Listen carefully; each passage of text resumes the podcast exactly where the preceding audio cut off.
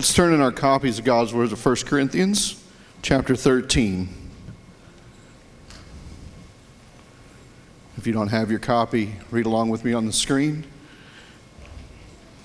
If I speak in the tongue of men and of angels, but have not love, I am a noisy gong or a clanging cymbal.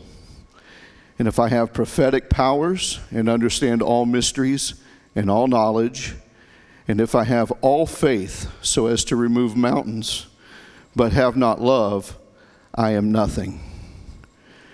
If I give away all I have, and if I deliver up my body to be burned, but have not love, I gain nothing. Love is patient. Love is kind. Love does not envy or boast. It is not arrogant or rude. It does not insist on its own way. It is not irritable or resentful. It does not rejoice at wrongdoing, but rejoices with the truth. Love bears all things, believes all things, hopes all things, endures all things. This is the word of the Lord. Thank you, Jason. And I don't want you to all to underestimate Jason Crane growing up in the South, steeped in King James only version, how hard it was for him to read this passage like he did. So well done, Jason.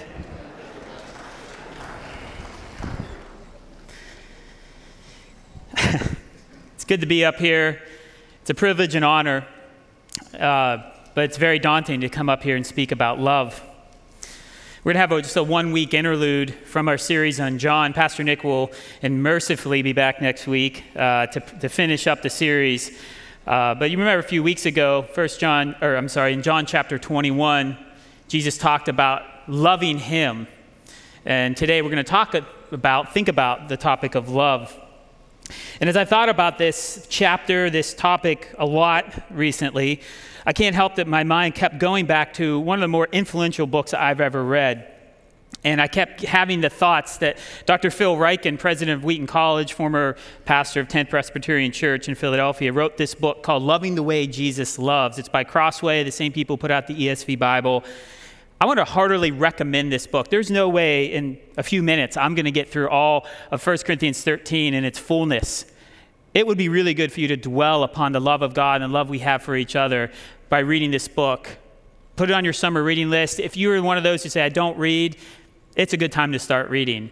Pick up this book and get it and read it, digest it, and it will help you understand God's word better. But I want to, before we pray and open up, read to you something that really resonated with me as I thought this week about this topic in the preface Dr. Ryken says that it's a Christian theologian or preacher's supreme privilege and responsibility to talk about love, and indeed, it's also a theologian and preacher's supreme humiliation.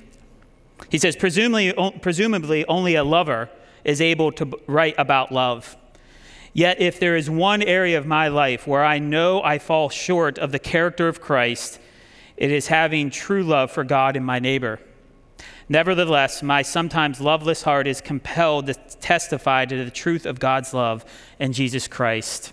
And that's what we hope to do this morning to testify to the love of Christ and to increase our love of Him. So when we go to God and ask Him for help with this,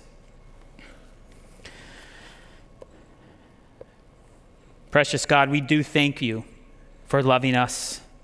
We do thank you for giving us your word this morning. We thank you, Lord, that you speak to us today. Help us, Lord. Quiet our anxious hearts, still our racing minds, hone us in, focus us in. Let us dwell richly and deeply upon you and your word this morning. We need your help, Lord. Amen. It was the best of times. It was the worst of times. It was the age of wisdom, it was the age of foolishness. It was the epoch of belief. It was the epoch of incredulity. It was the season of light. It was the season of darkness. It was the spring of hope. It was the winter of despair. We had everything before us. We had nothing before us. We were all going direct to heaven. We were all going direct the other way. This short passage is one of the most famous literary passages in the English language. Perhaps you know it. Perhaps you've heard of it but can't quite place it. It rings a bell. Or for those of you who are cultural Philistines like me, I'll save you the embarrassment. It's Charles Dickens, A Tale of Two Cities. And if we were to go back 20 years ago, and I heard any reference to Dickens or any other classic literature, piece of classic literature, I would have rolled my eyes, yawned, no interest, boring, esoteric. But now everything has changed. I yearn to read more of the classics I spurned so easily in high school and college, and especially Dickens. His prose and his turn of phrase is without match. And I look forward to having great margins, better margins in life to reread Great Expectations. But why is that? Why the change? I mean, the book is the same as it always been. The book hasn't changed, but I have. My value system's changed. What I think is interesting and important has changed. What's intriguing. But I've also learned quite a bit about the world surrounding Dickens's famous book, the days leading up to the French Revolution. In other words, the context of Dickens' great novel makes sense to me now and change how I understand it. This once drab book is now enlivened. Well, I think there is a great parallel to this, and how I think, at least, about 1 Corinthians 13. See, 1 Corinthians 13, if you've never even read the Bible before, you probably heard this all famous passage. And when it's spoken, love is patient, love is kind, love bears all things, believe all things. You just know it, don't you? And similar to the Dickens novel, if, if you were to ask me 20 years ago what I thought of 1 Corinthians 13 compared to now, well, everything has changed. 20 years ago, I would have associated 1 Corinthians 13, well, you know, with the wedding scene, right? The pomp, the circumstance, the flowers, the melodrama the distant second cousin shuffling up to the podium because the bride's mom required her to be in the wedding, opening up the Bible and flowing from her lips this flowery and poetic passage while the bride and groom stare in each other's eyes. I would have associated this chapter with sentiment, romantic love, the ethereal and positive vibe you get on a wedding day. But now, everything has changed. But unlike my change on Dickens, which happened subtly over time, I remember the day it all changed for me about 1 Corinthians 13. And in fact, the day everything changed for me and how I read the entire Bible. I remember being at a conference and the speaker was talking about 1 Corinthians, and he came to chapter 13 and he said this You know, no young lady in Corinth would have ever asked Paul to speak at her wedding especially on this chapter.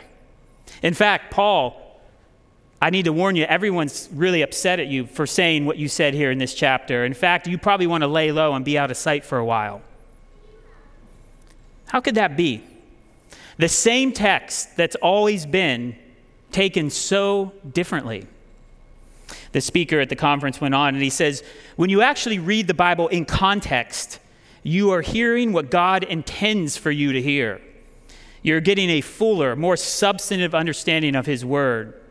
But be warned, he said, it will change the way you approach the entire Bible, and many passages like this one will be, will be much more confronting and challenging. And that's certainly what we need, don't we?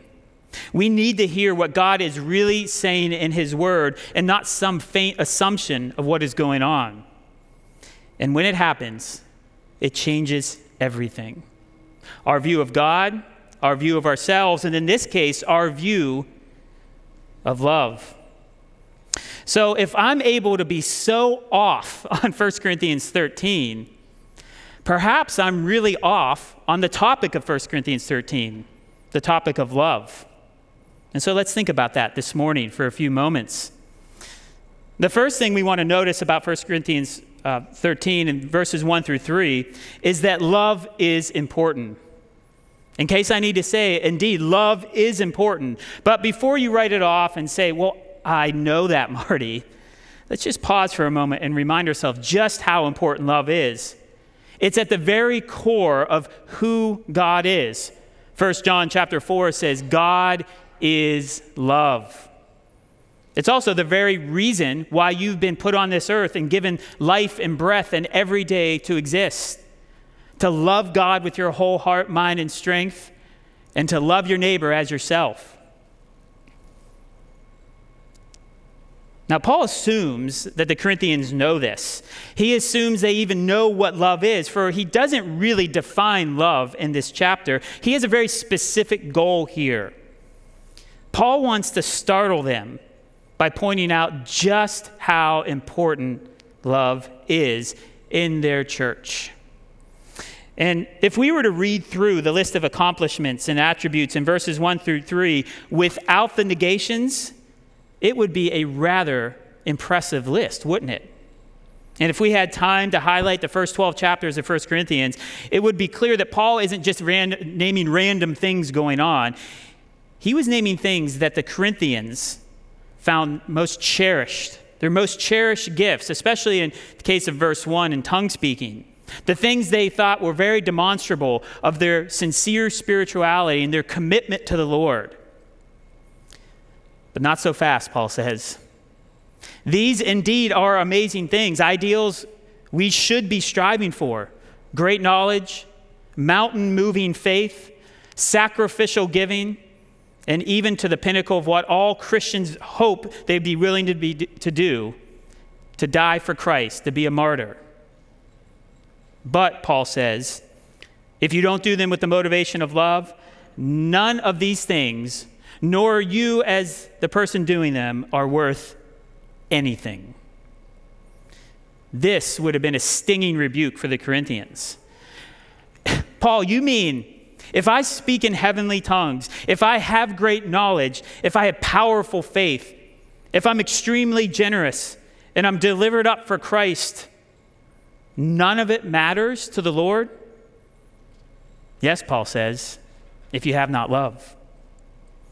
See, the spiritual life of an individual or an entire congregation is measured not by gifts or productive activity, not by the size of your congregation or its local impact, not by its commitment to sound doctrine, its experience of God in Sunday morning corporate worship, or not even by great expository preaching.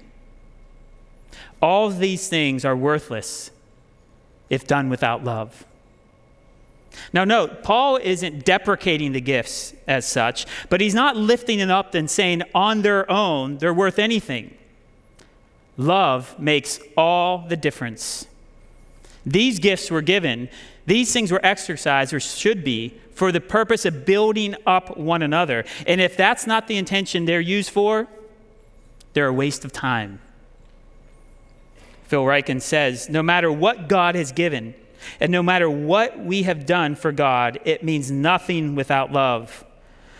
God may have indeed given you a huge heart to be hospitable, wisdom to be an influential leader, lots of means and willingness to be sacrificing and giving to the poor. And yet, shockingly, it's possible to use our gifts for ministry without having love in our hearts for anyone except for ourselves. He says we are so foolish and selfish that it's even possible for us to do something that looks like it is for someone else when it's really for us, to enhance our own reputation and feed our satisfaction with ourselves. Tim Keller tells us a story that I've told many times, but it's too good and appropriate not to say here. He read it in a uh, Spurgeon sermon. The setting is in uh, medieval England. We're in the courtroom. The king is there, the king's court. And a local peasant is granted just a minute in front of the king. And he comes into the room, and the peasant kneels down on one knee and lifts up to him and says, Sire, I give you my very best turnip.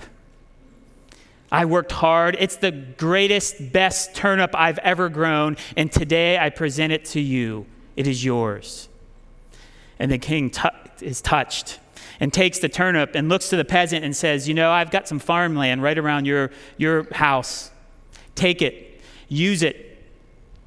You get all the spoils from whatever you grow in it, it's all yours. Well, also in the courtroom was a nobleman, and watching this, his jaw dropped. If he got all that for a turnip, I wonder what. The next day, the same scene is there, but the nobleman this time is in front of the king, and the nobleman brings in his horse. And he goes up to the king and says, Sire, I present to you my very best horse. It's the best workhorse I have. It's the most valuable asset that I own, and I give it to you this day. The king stands up and takes the horse by its bit and starts to walk away. And again, the nobleman's jaw drops. Perceiving this, the king says to him and turns around and says, See, sir, the peasant gave me the turnip. You just gave yourself the horse. Jonathan Edwards says, Whatever is done, yet if the heart is withheld from God, there is nothing really given to him or to anyone else. Love changes everything. It's that important. All right. I think I hear Paul here. I can easily understand that I can deceive myself in assigning value to something if I'm not motivated by love, thinking that it's good when it's not. It's just selfishness. The difference is love, verses 1 through 3 point out. But I'm still left with this question what is love? I don't really know what it is according to 1 Corinthians chapter 13. And as I said earlier, the chapter doesn't define love, but rather shows what love does. But it is worth knowing this Greek word behind love, and it's probably a word you heard of called agape love. Agape. And in the Bible, it has a very particular but straightforward meaning. In the Bible, agape love is the intentional giving of something or yourself for the benefit of another, irrespective of their merit and your own personal benefit. And that's important to know as we move on to this passage because remember, these particular verses together were serving as a strong corrective to move the Corinthians back towards that kind of love. And so Paul uses categories here. He names things that were specific problems in the Corinthian church.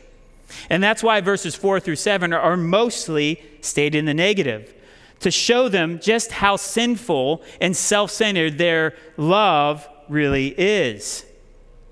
See, selfish motivation, even with the best actions attached, is the antithesis of love and the antithesis of how people are to treat one another in a church, in life.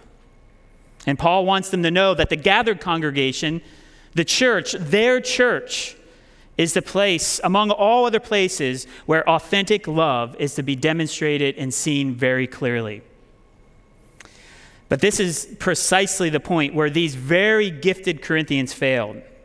They exercised their gifts, they used their money, they used their doctrinal discernment for their own egos and, and their own good, not for the good of one another. So, what does love do well, compared to the activities in verses 1 through 3, the way of love in verses 4, 5, 6, and 7 is meek, is unassuming, even unnoticed. But make, make no mistake, while this is the most excellent way, it's certainly not the easy way. Look at the list with me. Verse 4 Love is patient and kind. Now, we have a kind of a hallmark sentimentality when we hear those words, don't we? But these two words represent the very core and the heart of the character of God Himself. These words were used in the Greek Old Testament to, rep- to, talk about Psalm 103. God is merciful and gracious, slow to anger, and abounding in steadfast love. When anyone who knew the God of Israel would have heard the words patient and kind, they knew no person could live up to this. Only God Himself could be described as patient and kind. So, a call from Paul here is a very high calling. It's calling us to be just like God. And then Paul goes into the list of negative, negatives in verses 4, 5, and 6. And as one commentator pointed it well, he says, This is by no means a random catalog of things, but very pointed in terms of the unsavory behavior of the Corinthians, which has emerged already in the letter. So everything you read in these verses has actually come up topically in the first 12 chapters of 1 Corinthians. And so when they heard chapter 13, they no doubt would have heard this. What I am calling you, Paul says, to love is everything you aren't. So, love does not envy. Their church is full of factions and jealousy.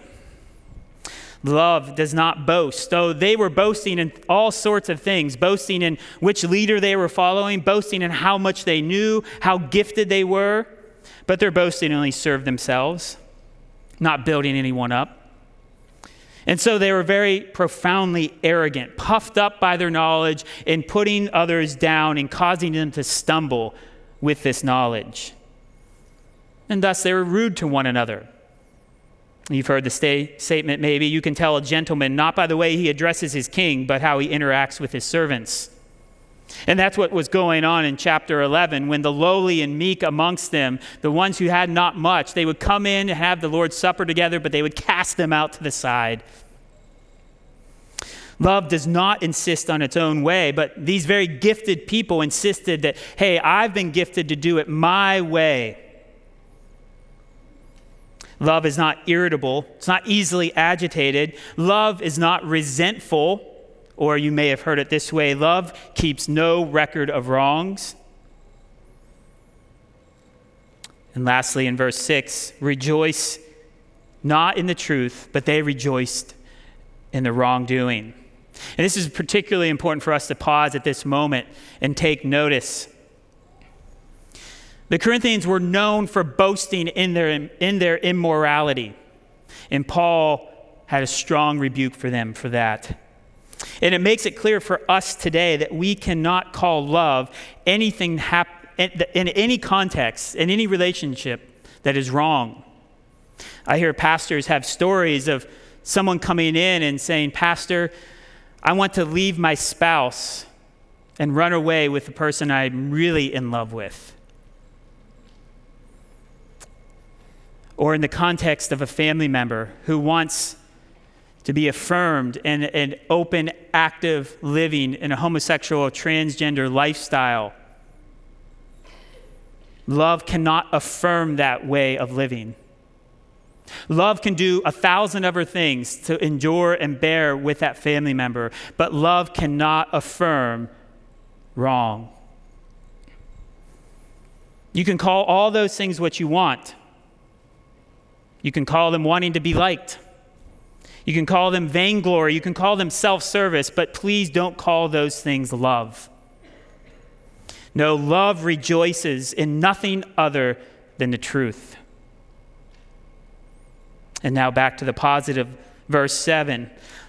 Love bears all things and believes all things. John Calvin said it so well love would rather be deceived by its gentleness of heart than injure a brother by suspicion. It, was, it is always ready to think the best, to put the most favorable construction on anything. Love believes all things, love hopes all things. No hardship can ever stop love from loving. This is why ultimately it will triumph. Love never fails. And then love endures all things. One author says it this way because of sin, there are always things in others to bear to believe, to hope, and to endure. Other people's behavior always tests our patience, our trust, and our hope, just as our behavior tests theirs and God's. Clearly, love requires decision making and effort. It is not at all just a feeling or emotion. Indeed, love is a profound test of character. What love does? listed in verses 4 through 7 is the antithesis of verses 1 through 3. Those things are public, wow worthy, glory gathering actions. Love, instead, quietly but steadfastly does everything in verse 7, endures, bears, hopes, while avoiding everything in verses 5 and 6. Love is an amazing combination. And it should make us stop and be in wonder and awe of the God who is perfect in love. Well, we've seen the importance of love, what, what difference it makes. It's the inflection point by which the judgment of all our actions hinge. We've seen the demonstration of love. Love expresses itself as an intentional effort to be other person centered while simultaneously honoring to God in truth. Now, reading back from chapter 12, verse 31, notice that Paul wants to demonstrate a still more excellent way. So he doesn't just describe a list of characteristics about love, he actually personifies love. Did you catch that? Verses 1 through 3, the I, I, I. And then in verses 4 through 7, love, he actually personifies it as if love is a person. And so by doing so, he makes this passage very much stylistic poetic and why it's used at so many weddings. But he does so, he personifies this idea of love to achieve something much more important a piercing application to us as persons. See, if you go back to chapter, or go back to verses 1 through 3 and make the I there you, and then substitute the things that you call your Christian accomplishments, see how it goes.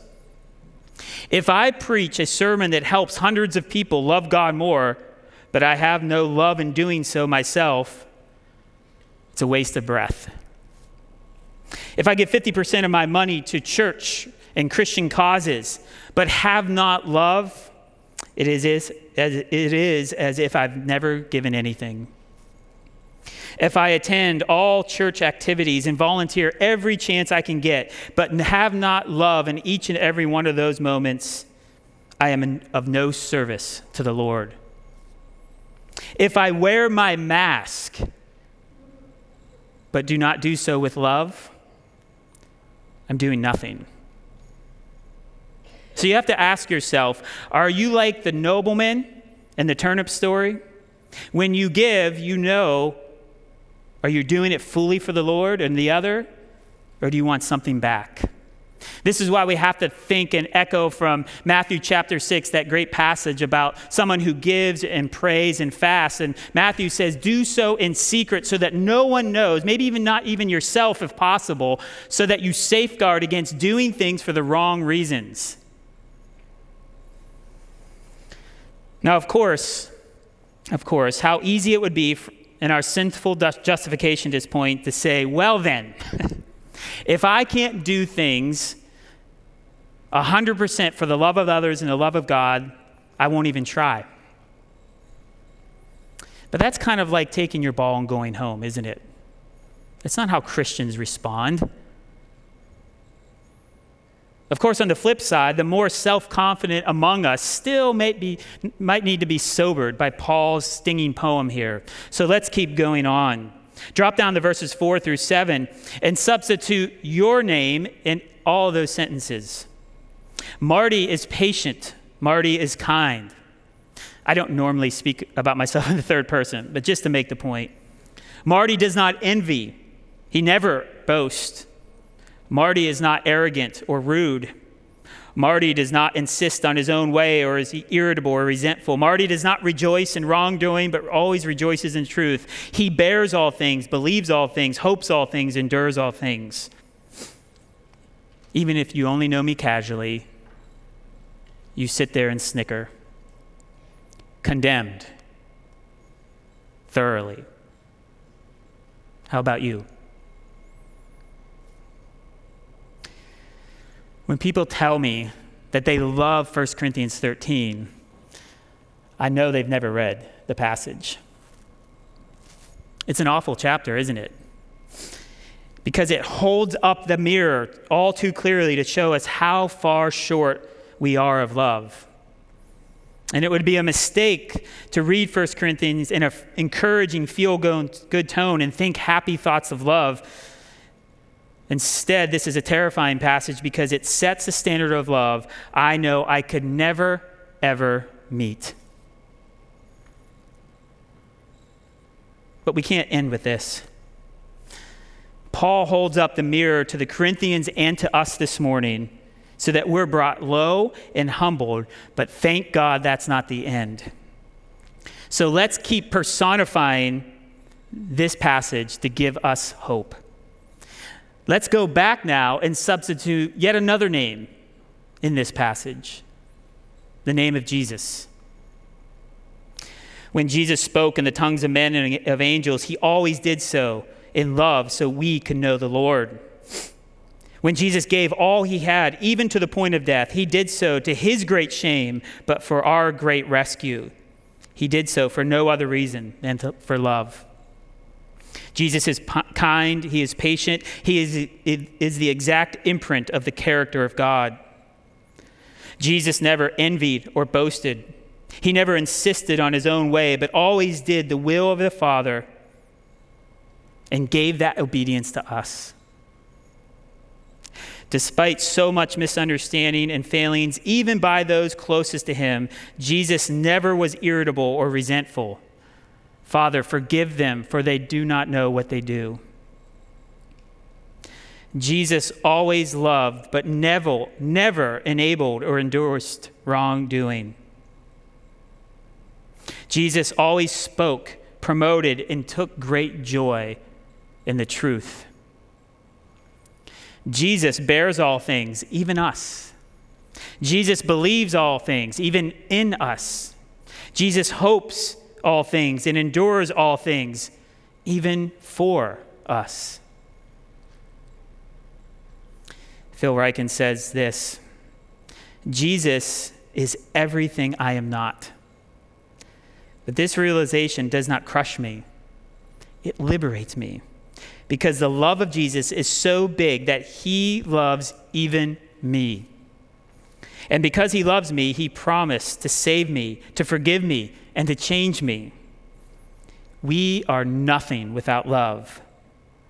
But when we know Jesus, who does nothing without love, he will help us love the way he loves.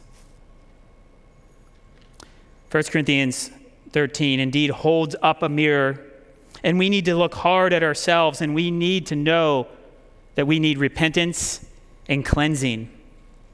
But thankfully, that's not the only place we are able to look. Once we're humbled in a lowly state, and only when we're in that state, can we start to inch towards this high calling, this excellent way Paul has for us to love one another. Just listen to 1 John chapter 4 and think about God's love and your love. In this, the love of God was made manifest among us, that God sent his only Son into the world so that we might live through him. In this is love. Not that we have loved God, but that he loved us and sent his Son to be the propitiation for our sins. Beloved, if God so loves us, we also ought to love one another. No one has ever seen God. If we love one another, God abide in us, abides in us, and his love is perfected in us. When I look to Jesus and the cross, not only do I find forgiveness, but I also find the motivation to love and the meaning of love.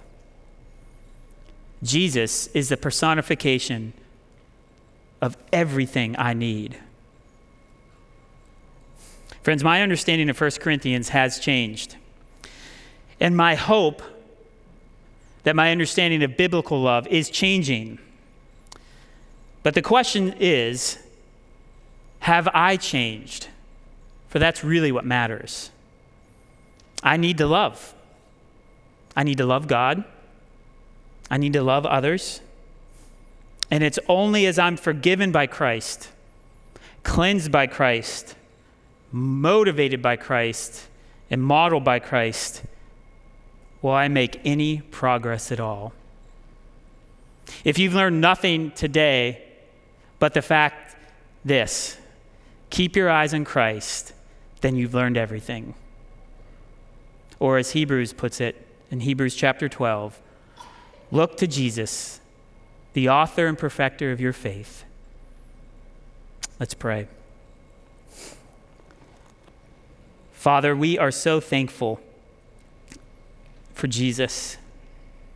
We pray, Lord, that in a refreshed, reinvigorated way, Lord, we know how desperately we need him today.